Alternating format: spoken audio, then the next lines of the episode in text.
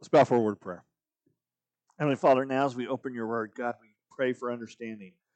We pray for uh, perspective. We pray for uh, enlightenment. God, we pray for direction.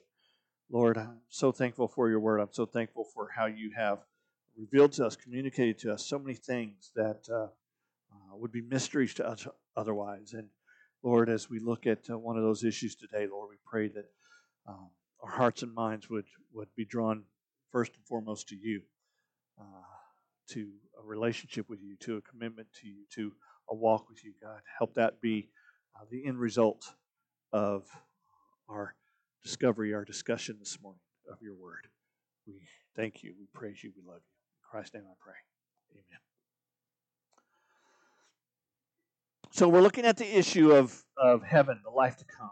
And we've, we've already tackled many of uh, the questions uh, concerning you know, what are our resources? And last week we looked at the issue of children in heaven and, and how those kind of fit together. And now, as we, we move toward the end of our discussion, we, we have just a couple more messages here um, on the subject uh, as we finish out August.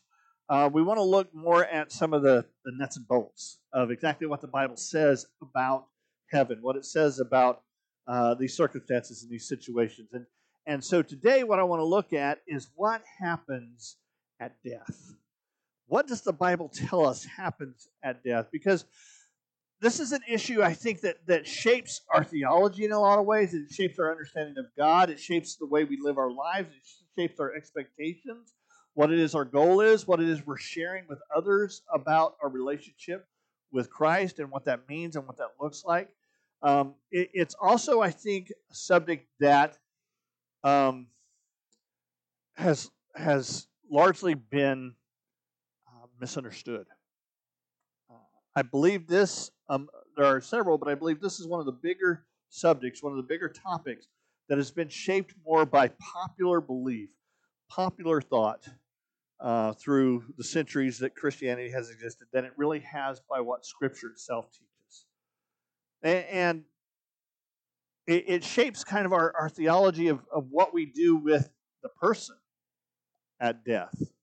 Um, as a pastor, I've, I've had people come to me many times over the years and say, What about cremation? Is cremation okay? Can, can Christians be cremated? Is, is, is, is that all right? You know?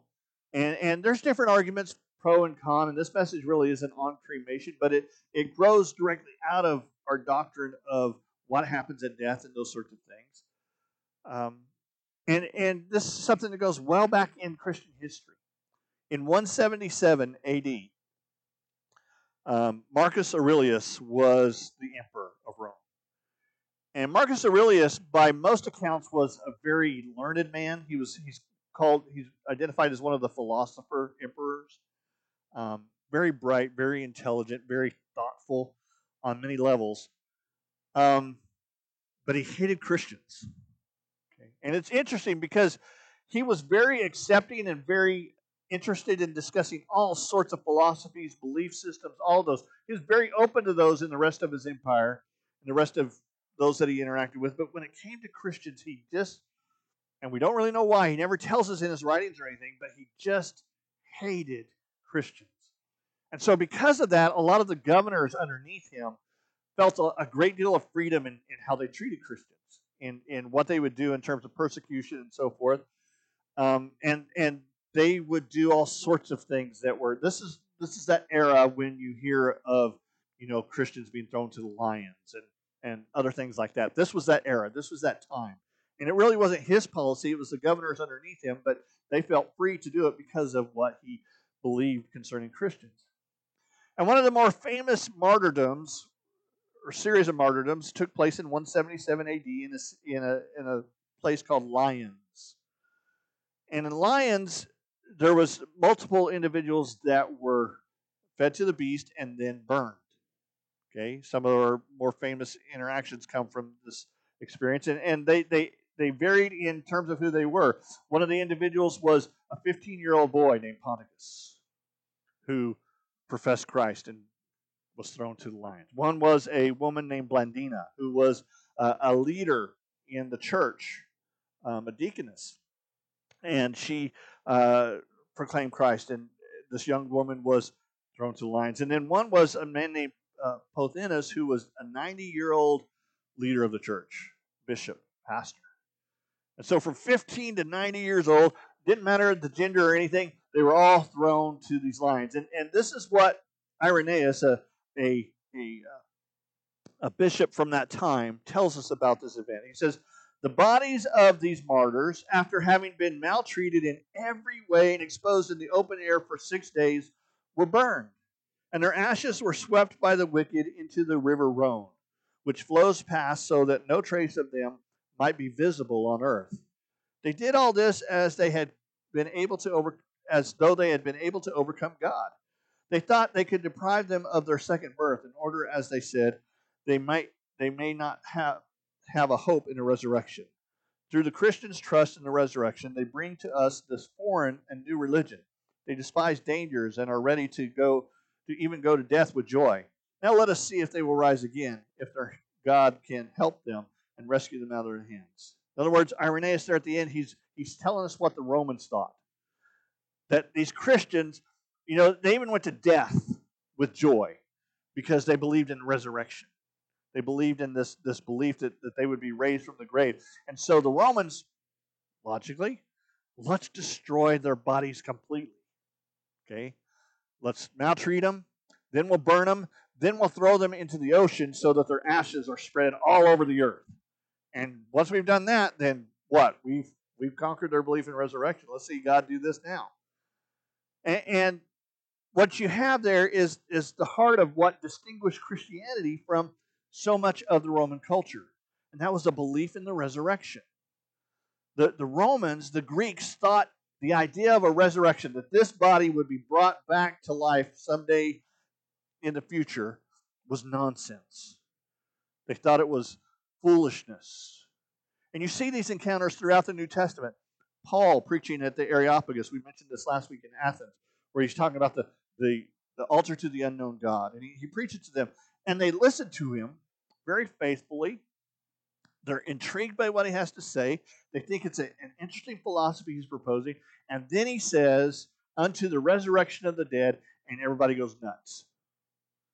All those philosophers, all those Greek philosophers thought, man, this guy is insane. Why would you preach or teach or believe in this doctrine of the resurrection? The body's something to be escaped from, they would say.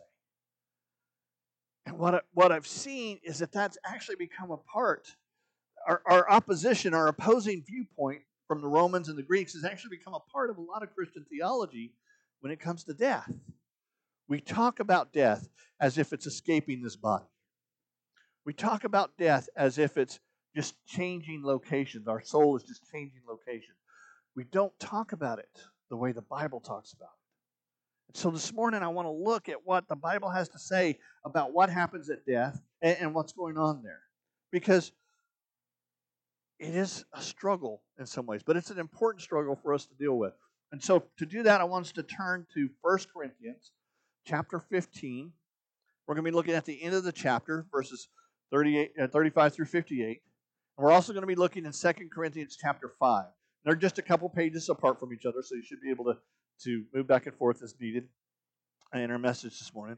But what you have here is Paul is writing to the church at Corinth, and the church at Corinth, being a Greek church, being a, a church that's uh, surrounded by these philosophies and, and invested in these philosophies, was really struggling with the doctrine of resurrection. They were saying there's no such thing. They were, they were saying about Paul and his teachings that this is foolishness. So, in both the letters we have to the church at Corinth, Paul addresses this issue of resurrection to, to point out, to emphasize how important this doctrine really is, and how significant it is. And, and in chapter 15, he started by talking about the resurrection of Jesus and how that's the centerpiece of our faith. And, and he's moving on in the chapter to then tell us why it's the centerpiece of the faith. What difference does it make that Jesus rose from the grave? How does that affect us as individuals? And he says it affects us because he is the first fruit. What happened to him is going to happen to us. And this is where we pick up in verse 35 as Paul is arguing here with, or presenting the arguments of those who oppose him. He says, But someone will ask, How are the dead raised? What kind of body will they have when they come? In other words, they're saying, Okay, I've seen bodies burned. I've seen these people drowned. I've seen these people destroyed. I've seen bodies mistreated. So you say there's going to be a resurrection. Well, what kind of body is that going to have? Okay, what's that going to look like? How old are we going to be? All those questions that you know we talk about. How old are we going to be in heaven? Uh, you know, in the resurrection, those sorts of things. In other words, they're they're doing what people have always done when it comes to a view that you oppose. They're bringing up all these straw men, all these false issues to try and undercut the main issue. Okay, and they figure if we could just throw enough mud at this idea, enough of these questions, then we can undercut the idea of resurrection. And Paul quickly addresses their their their silliness here. He says in verse 36, "You fool." Okay, in other words, these questions you're raising, these these red herrings you're, you're raising, they express foolishness. What you sow does not come to life unless it dies. And as for what you sow, you are not sowing the body that will be, but only a seed, perhaps of wheat or another grain.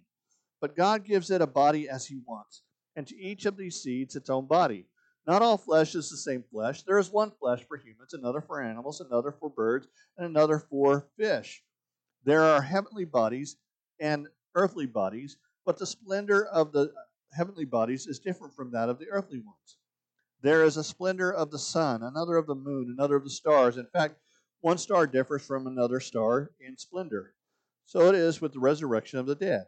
Sown in corruption, raised in incorruption. Sown in dishonor, raised in glory. Sown in weakness, raised in power. Sown a natural body, raised a spiritual body. If there's a natural body, then there is also a spiritual body. And so Paul basically he moves past all of their little things that they're throwing out. He says, just look at the logic of it. Just look at, at, at the reality of it that we would expect what? This, this new body to be different. It's, it's going to be different. It has to be. Why? Because it's of a different substance in some ways. And he, he draws these analogies to, to help them kind of understand the difference. First analogy he draws is of the seed and the plant. Okay? And, and he says that our physical body, our body right now is like the seed. And our body to come, what we expect in resurrection, is the plant. Okay? The seed, what? It's buried, it dies, a plant arises that is different, but what? Connected. Okay? And so this is the illustration that he's drawing here that you, you see the seed and the plant, they look completely different. Completely different. But what? They're in actuality very much connected. You can't have the plant if you don't first have the seed. Okay? So that's what Paul's illustration here, that, that's what he's getting at. And then he, he draws the, the illustration of, of the, the spheres of life. And he talks about animals versus celestial bodies, heavenly bodies, the sun, moon, stars. he says how they're different. Now, it, it's a little bit confusing here because what he says in Greek doesn't come across quite as clearly in English as we would hope. But he says in verse 39, not all flesh is the same flesh. Okay? So you have the animals, you have the okay, an animal's not a human. But what? They're all still flesh. Okay? So he says here, not all flesh is the same flesh. There's one flesh for humans, another for animals. Now, the word he uses for another there is alos, which means another of the same kind. Okay, that's important because there's two words for another in Greek. He uses them both here. One is another of the same kind, the other is another of a different kind. Okay? And so when he lists all these animals here, you know, another of uh, uh, another for animals, another for birds, another for fish. He's saying it's another, it's not the same, but it's of the same kind. Which what he's saying there is simply this all of creation is of the same kind. It's all flesh. Okay, it's all earthly. Then he goes in verse 40 and he says, There are heavenly bodies and earthly bodies, but the splendor of the heavenly bodies is another or different from that of the earthly bodies. There he uses the word hetero, which means different. Okay?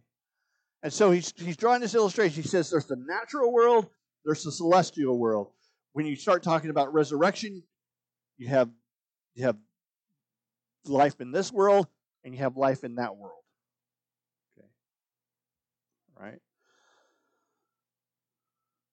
And so his his his point here is that the eternal body is different than this body, but it's connected. It's connected. Okay, there is a relationship between the two. And he goes on in verses 42 through 50, really, um, 42 through 44 is where we focus so far to describe what that eternal body looks like. He says, number one, it's imperishable. Okay? One of the differences between the eternal body and the present body is that it's imperishable. It's not going to waste away. It's not going to be destroyed. It's not going to be subject to the deterioration that our body is. He says, number two, it possesses glory. Okay? In other words, it, unlike the, the natural body that, that is twisted or, or broken or bent or clay in nature is an image he uses elsewhere, the, the, this, the body to come, the eternal body, it's glorious. Okay, it's glorious. It, it's it's perfection. It expresses power. It's the third thing he says about it. Okay, it, it contains some sort of power, and then he concludes by saying it is a spiritual body. Now that's an oxymoron. Okay, just like civil war. Okay, that's, those are two words. They don't go together. We, there's nothing civil about a war. Okay, well, there's nothing spiritual about the idea of a body, and yet Paul brings them together here. And this is where a lot of the confusion comes in because a lot of people start thinking along the terms of spiritual body, meaning it's a body that is made of the substance of spirit. That's not the idea. The, the image here is not non physical. The image here is not of, of an iron ship versus a wooden ship. Okay, one's made of iron, one's made of wood. The image here is of steam versus nuclear power. Okay, a body powered by what is natural versus a body that's powered by versus what is spiritual. That's the distinction. How do we know that? Because, as I said earlier in this chapter, Paul has said that Jesus' body, Jesus' resurrection, is a model of what our resurrection will be like. Okay? You want to know what the resurrected body will be like? Look at Jesus' body after the resurrection. Look at what his body was like. And what do we know about it? Number one, it was tangible. You could touch it. Jesus invited the disciples many times touch it. Put your fingers in the scars. See that I am the guy who died on the cross. Okay? He said it was, it, we know it was recognizable. They, although they, struggle at first recognize him. Why? Because they didn't expect him to be there. It wasn't that he looked different, it was that they weren't expecting to see him. I've shared the story before, I think, of um, going home from college one, one year um, it was a Sunday that I was traveling, and I happened to be in the town where my brother was pastor just as his evening service was about to start. So I thought, I'll just stop in and I'll enjoy some worship with him and say hey to my brother, and then I'll finish the rest of the trip to my parents, so forth. So I went in, I sat down. My brother gets up, he's the pastor, he's preaching.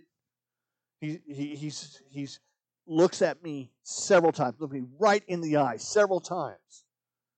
But about 20 minutes in, he says, that's my brother. He just stops in the message and says, That's my brother.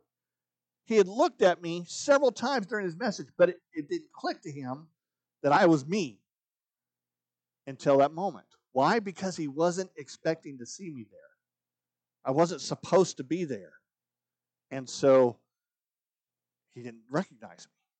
And that's what, what that's what's going on with Jesus after the resurrection with the apostles. They see him, Mary sees him, and these others see him, but they weren't expecting him. And so Mary refers to him as a gardener, thinking he was a gardener. And, and the apostles who traveled with him to the road to, to Emmaus, they didn't even acknowledge him until he broke the bread in front of them. And like, oh, dude, it's him. Okay? But his body was recognizable. Okay, and that's important. He could eat, but he didn't have to. Okay? The, the, the Gospels tell us that he ate with the disciples, but he also says, I, I, don't, I don't need that. Okay? So he could enjoy that part of it, but he didn't have to. But he also what? He appeared in locked rooms. Okay, rooms without entrances. Suddenly he was there. That's a little bit different than what we had before. Okay. But most importantly, the tomb was empty. And this is so very important for the doctrine of resurrection. It wasn't that he became the spirit entity over here, kind of functioning and operating. The body that died walked out of that tomb. The body that died walked out. That is the resurrection. That is the doctrine of resurrection. The body that was dead was no longer dead. Okay? And that's our belief. That's what Christianity teaches. That's what Paul is getting at here in Corinthians. And so, this belief that some people have that suddenly we'll just be up there and, and, and just kind of whatever, floating around or what. We'll talk more about that next week and we come, what it's going to be like. But this belief that it's somehow this escape from the body, that's not a biblical doctrine of what happens ultimately for the believer. Resurrection is the center of it. Now, what's more, Paul makes it quite clear here in verses 51 through 57, earlier in verses 22 through 23, but Peter as well in 1 Peter 1 3 through 5, that these bodies, these resurrected bodies, do not exist until Christ returns. Blessed be the God and Father of our Lord Jesus Christ. According to his great mercy, he has caused us to be born again to a living hope through the resurrection of Jesus Christ from the dead to an inheritance that is imperishable, undefiled, unfading, kept in heaven for you, who by God's power are being guarded through faith for a salvation ready to be revealed in the last time. So the resurrection does not happen until Christ returns. And let's face it, we, we, we know that. You go to a funeral, there is a body there. Okay? The person obviously has not been resurrected. Okay? Yesterday was 13 year anniversary from the passing of my father. Okay, and it still still is with me. And and I remember the memorial service. I remember the funeral service.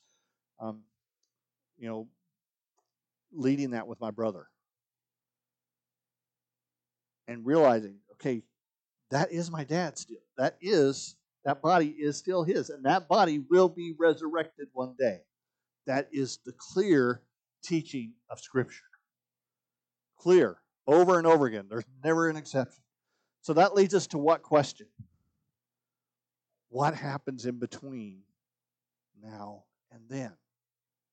Right? I mean, that's, that's a natural question. If the Bible clearly teaches that our hope is our bodies being resurrected from the dead when Christ returns, what happens in between our death now and our resurrection then? What happens? And for this, we turn to 2 Corinthians chapter 5. Because here, Paul is addressing that question. He, he's dealing with that issue because people are starting to doubt, they're starting to fear. Okay, you say the resurrection happened. I, I, I believe you that it's happening, but I see people die and I see people being put in the grave, and those people are still in the grave. If I go dig up their grave, they're still there. They haven't resurrected. So, what's going on? What happens?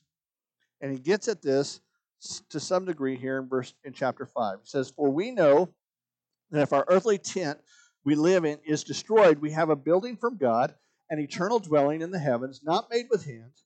Indeed, we groan in this tent, that is our present body, desiring to be put on our heavenly dwelling. We desire the resurrection, Paul is talking about here.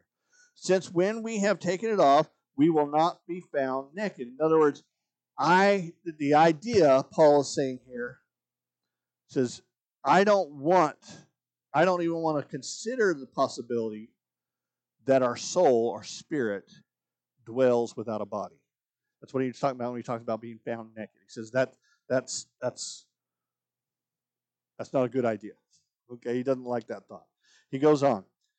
Um, Indeed, we groan while we are in this tent, burdened as we are, because we do not want to be unclothed, but clothed. We don't want to be like that, so that mortality may be swallowed up by life. Now, the one who prepared us for this very purpose is God, who gave us a spirit, that is the Holy Spirit, as a down payment. So we are always confident and know that while we are at home in the body, we are away from the Lord. For we walk by faith, not by sight. In fact, we are confident and we would prefer to be away from the body and at home from the Lord. That's the, the passage you always hear at funerals. Okay, to be away from the body is to be present with the Lord. That's that's what we hear. Okay. Therefore, whether we are at home or away, we make it our aim to be pleasing to him. For we must all appear before the judgment seat of Christ, so that each may be repaid for what he has done in the body, whether for good or for evil. So Paul here he, he doesn't uh, he doesn't explicitly tell us because he says what about the being away from the body? He says we are confident that we would prefer to be away from the body with the Lord, but he doesn't specifically say we are. Paul himself seems to be struggling somewhat with what happens in the intervening time. Okay? The Bible itself doesn't give us a clear, unequivocal answer to what happens in the time between death and the resurrection. It just doesn't. I wish it did. Okay, we're going to look at some possibilities here based upon some scriptures, but it doesn't give us a clear, unequivocal answer. Now, part of our belief system concerning what happens at death, as I said when I was opening, goes more to popular belief than it does to the issue of what the Bible actually teaches and we can blame, or we can, however we want to put it, we can blame the Middle Ages for that. Because in the Middle Ages in Christianity, certain belief systems began to develop that are not in the Bible, but they were taught nonetheless in a lot of the Christian church. And one of the more important ones that really had an influence on this whole idea was the idea of purgatory. Okay. That there was this place that people would go, okay, who were not quite saints, but were also not guilty of the mortal sins. Okay. So the church in the Middle Ages largely taught that there was heaven, there was purgatory, and there was hell. Okay. Now this is mm-hmm. not biblical, this is what was taught. I want to be very clear about that. Okay. But this is important because it shaped a lot of thought. Who went to heaven according to the people of the Middle Ages? The saints did the people who rose to that level of goodness, that level of godliness, that level of whatever. Okay? So when you hear in the Middle Ages I'm talking about the saints of da da da da, or saint this or saint that, they're talking about the people who were good enough, who were meritorious enough to achieve heaven. All the rest of us who weren't bad enough or guilty enough to go to hell, we were consigned to purgatory a place which they believe we would burn off those faults until we achieved heaven eventually. Okay. Now, why is that important? Because if that's taught, suddenly Christian doctrine and Christian teaching and Christian preaching be, became not about the resurrection, but about, quote, getting to heaven. It changed the mindset of everybody. Instead of the sermons which you see in the New Testament over and over again, talking about our blessed hope was into the resurrection when Christ returns, the sermons all centered, all focused upon the idea of getting to heaven. Be a saint. Be that kind of person. And so when the Protestant Reformation happened and, and those doctors and those teachers came in, they said, Purgatory is not in the Bible. Okay, it's just not there. And they made that corrective, but the discussion still was centered on getting to heaven. Okay, how do we get to heaven? That became the focus of Christian teaching. Christian teaching is not, in the Bible, is not focused upon getting to heaven. The Bible is focused upon the resurrection. the new life that comes when Christ returns. That is the focus. Okay? And that's important to keep in mind because that that that couches our whole discussion. Resurrection has become an afterthought. When in the Bible it's a central thought. So back to the question. What happens, according to the Bible or according to different beliefs, what happens between when we die and that resurrection? There's three basic thoughts in Christianity. All of them are drawing on Scripture. All of them are tr- trying to do the best they can with the information that's available. Um, but, and they all have problems too, from scriptural perspective. The first view is what's called soul sleep or soul death. What this view simply says is that when you die, your soul, your spirit, it goes to sleep or it dies with your physical body. Everything dies. And that's just your status until Christ returns when God, when He resurrects the soul, the spirit, the body all at once. Okay? Now that belief comes out of certain passages such as 1 Corinthians 7:39, 11:30, 15:6, 15:18, 15:20, 15:51, and 1 Thessalonians 4:13 through 15 that that use sleep as a metaphor for death. Okay? Where those passages, Paul talks about death as if it's asleep. And so some are drawing, drawing from those passages. That's the conclusion they draw. And the, the, the power of this one, the value of this one, is that it acknowledges the biblical idea of the unity between the body and the spirit. It acknowledges that. It sees that. They're connected. Okay? The second view, kind of a middle road view. This one's more philosophical, but it's trying to draw on both those passages and passages like Jesus on the cross when he turns to the thief and says, Today you'll be with me in paradise. Okay? And this is a view that, that says it's a matter of perception where you're at. Okay? This view says that when you die, the person who dies, for them, they step into eternity. Or another way of putting that is timelessness. Okay? So for them, dot death, boom, you're at the resurrection.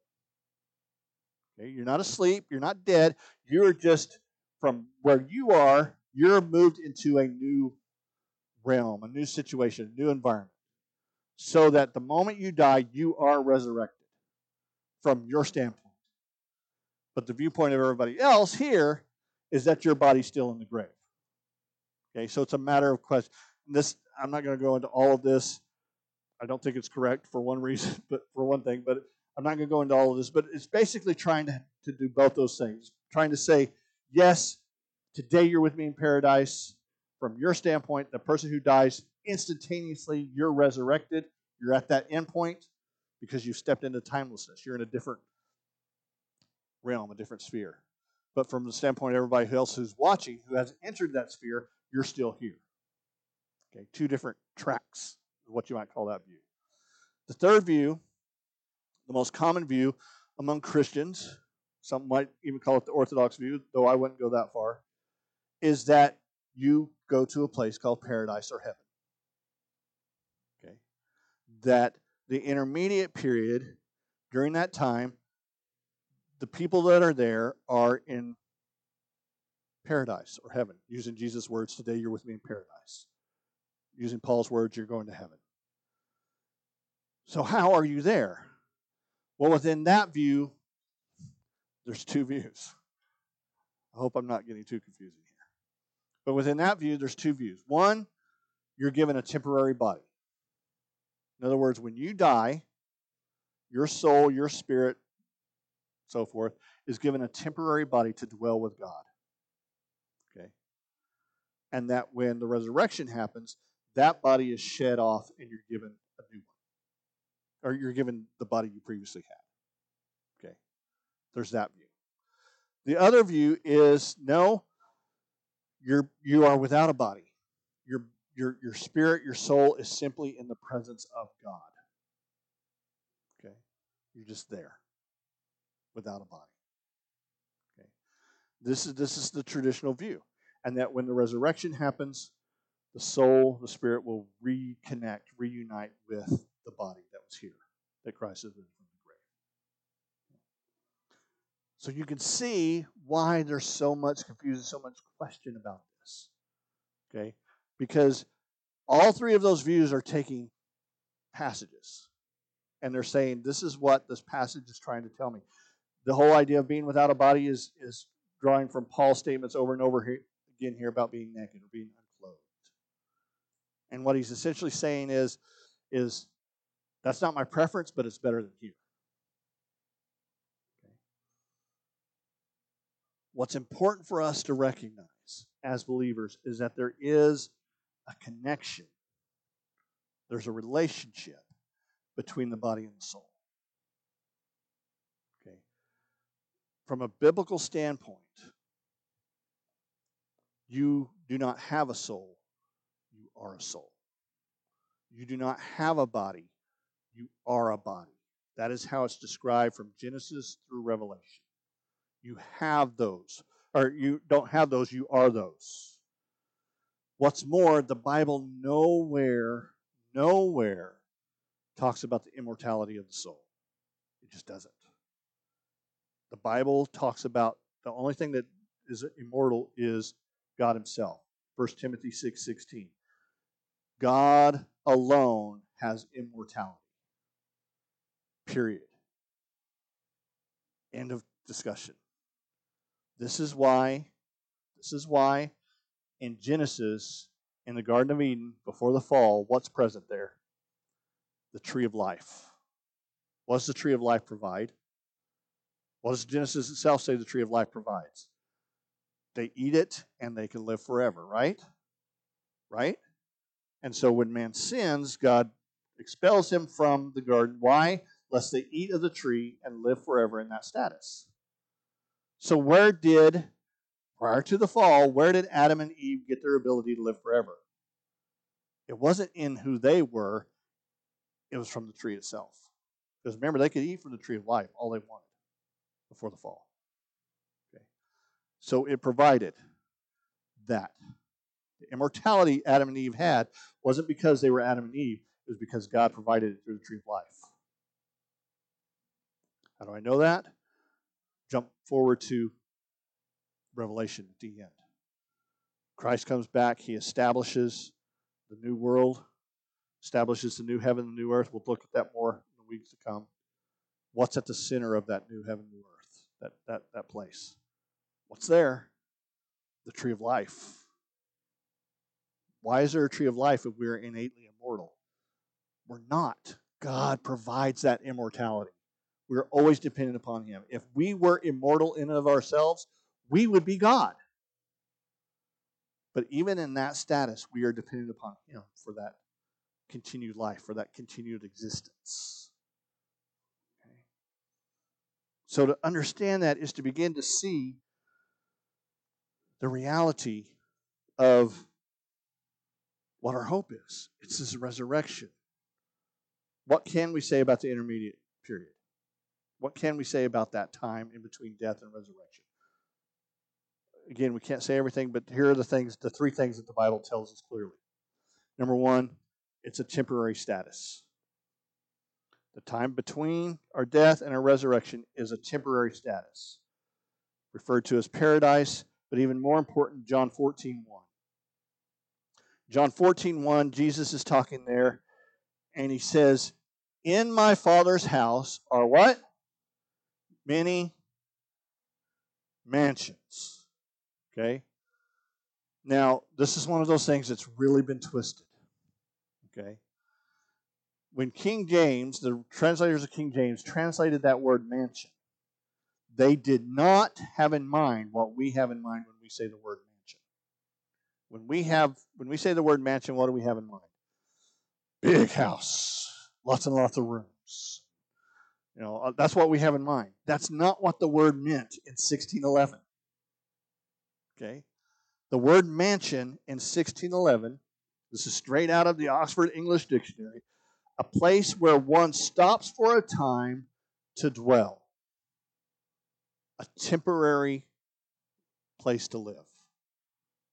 Okay. That's why he makes the, what sounds to us as an odd statement.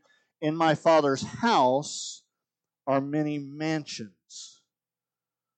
How can a house possess many of these big houses? That doesn't make any sense because that's not what he's saying. He's saying, In my Father's house are many. Our modern word, the closest modern equivalent we have is apartment. That's the closest word we have. In my Father's house are many apartments. It's a temporary place to live. Okay? I mean, just think of that in terms of our own culture. Generally, you don't live in an apartment as your permanent place. You do what? You do it until you get to a house, right?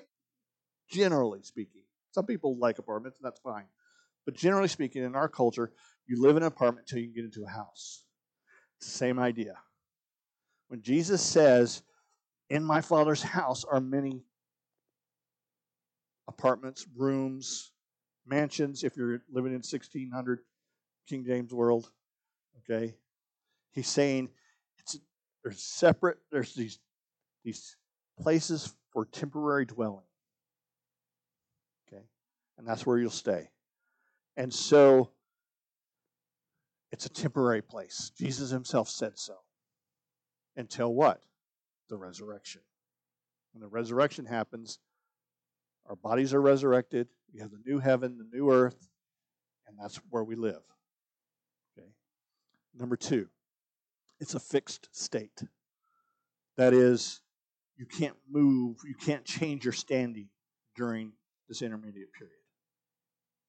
In other words, when Paul here talks about um, verse 10, we must all appear before the judgment seat of Christ so that each may be repaid for what he's done in his body and so forth.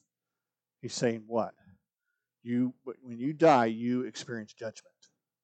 And that judgment determines your eternal state. And you can't move between those states. You can't move in those environments. Hebrews 9:27 says as well. It's appointed unto man once to die, and after this, a judgment. Okay. So what does that mean? That means that if you die a believer, your your your place is secured in the resurrection in the new heaven, new earth. If you die an unbeliever, somebody who's not connected to Christ, then that's then your eternal status will be hell. That's what Scripture teaches. It's not something I enjoy. It's not something I even like talking about, but it's what Scripture teaches. Okay, so he has fixed state, and then third, I believe that the Bible teaches that this intermediate state is a conscious state, whether we're within a body or without. I believe the Bible teaches we know where we're at and that we are interacting with, with God. Why do I believe that? There are several passages, 2 Corinthians 5, 3 through 4, Philippians 1, 23, but especially Revelation 6, 9 through 11. In Revelation 6, John has this, this view of heaven. This is not the eternal kingdom, this is heaven. And he says, I see the souls of the saints, those who have died and gone to heaven, pleading with God underneath. They know what's going on. And so I don't want to draw too much of it because it's apocalyptic literature. But the implication seems to clearly be that we do have some conscious state there. All of that comes together to say this the ultimate hope of the Christian is not escape from this body to live in heaven. The ultimate hope of the Christian is resurrection of the body and an eternal dwelling with a recreated world from God. That is what Scripture teaches. Philippians 3 20 and 21. Our citizenship is in heaven, and from it we await a Savior and the Lord Jesus Christ, who will transform our lowly body to, to be like his glorious body by the power that enables him even to subject all things to him. That's our hope. That's the blessed hope. The blessed hope is not heaven, the blessed hope is resurrection, in which we enjoy a transformed existence that is like Jesus's. We don't become exactly like Jesus, Jesus is God and we'll never be gods. We're not little gods waiting to be awakened. But we will enjoy several of the realities that he enjoyed. We'll enjoy several of the, the, the aspects that will take place. So, what difference does this make right now? Okay, it, it, it's you know you talk about these things and you can get all philosophical and all these other things, but at the end of the day, the big question is: so what? What difference does this make in what we believe and how we do? I think there's several things, and I'll do these quickly wrap up. Number one, how do we do evangelism? How do we do evangelism? So much of the Christian church has been I want to save your soul. I want to save your soul. We need to see souls saved. And that's our philosophy, that's our language. Why? Because we have bought into this idea that your soul goes to heaven and your body doesn't. Or your body doesn't, there's no, nothing for your body, it's just left behind. The Bible teaches resurrection. If resurrection is what is our ultimate goal, if it really is our blessed hope, then what? Then our evangelism needs to be interested in the whole body too. We're not just saving souls, we're transforming people. We're meeting their physical, their spiritual, their emotional needs. Not just saying, oh, you bought your ticket into heaven. We're saying you have been bought by a price. All of you is what God wants. You can't compartmentalize your life. You can't compartmentalize how you view God and how you relate to God. It's all His. That's what evangelism is. That's what making disciples is. Number two, the here and now, your body matters. Okay? Your body was made to praise God.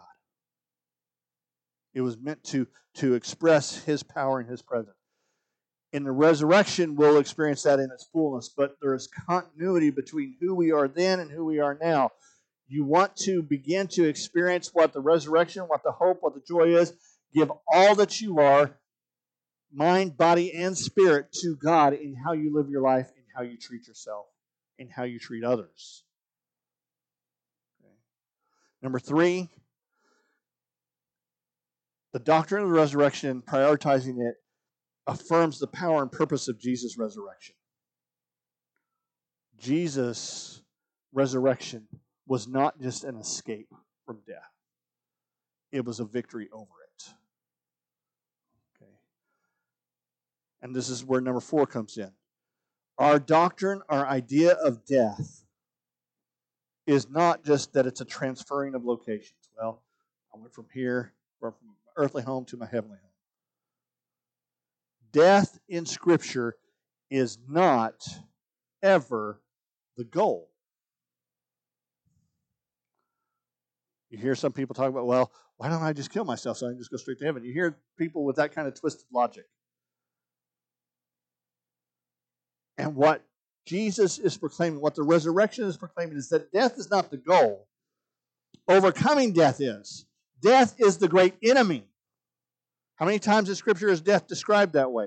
It is the enemy, it's the last enemy, Paul refers to it as. Death is bad. You hear me? It's bad. Jesus conquered death. He whooped it, beat it soundly. Okay? And our hope, our future, our understanding is that we will also defeat death. We don't want to accept death. We don't want to see death as some great thing. Death is the enemy. We're overcoming it. And if we can overcome that great enemy, then how can we not overcome the other enemies we face in this life? prejudice and pride and anger and selfishness and all these other things that are a part of our existence, they have been conquered too. If Jesus beat the big guy that is death, he's beat all these other things too. And we can begin to live in that victory now. We can begin to experience that power now. We don't have to be slaves to sin. Will we fail? Yes, we're going to fail. I'm not advocating a perfectionism here. But the only reason we fail is because we're not living by the power of the Spirit. We struggle. The old man and the new man, as Paul describes it, they struggle. And sometimes we give in to that old man. But we have been called to be more than overcomers. Why? Because as we read earlier, nothing in this life could separate us from the love of God that we have in Jesus Christ. Resurrection, the idea of resurrection, should shape all that we believe. We're not just trying to get to heaven, we're living a life that is empowered to overcome even the greatest of enemies, which is death itself. Let's pray. Heavenly Father, we come. And God, we confess there's a lot that we don't understand. But we are thankful that you have given us enough to understand and enough to see and to conceive that we can live lives of victory. We can live lives of power. We can live lives of authority. God, we pray that you would help us to, to walk in that, to see that, to understand that, to truly experience the freedom you've granted us in Christ, to be the people you've made us to be. God, help us to, to see the connections between the things we believe and the things we do. And to live lives that are consistent in both of those realms. We thank you, God. We praise you in Christ's name.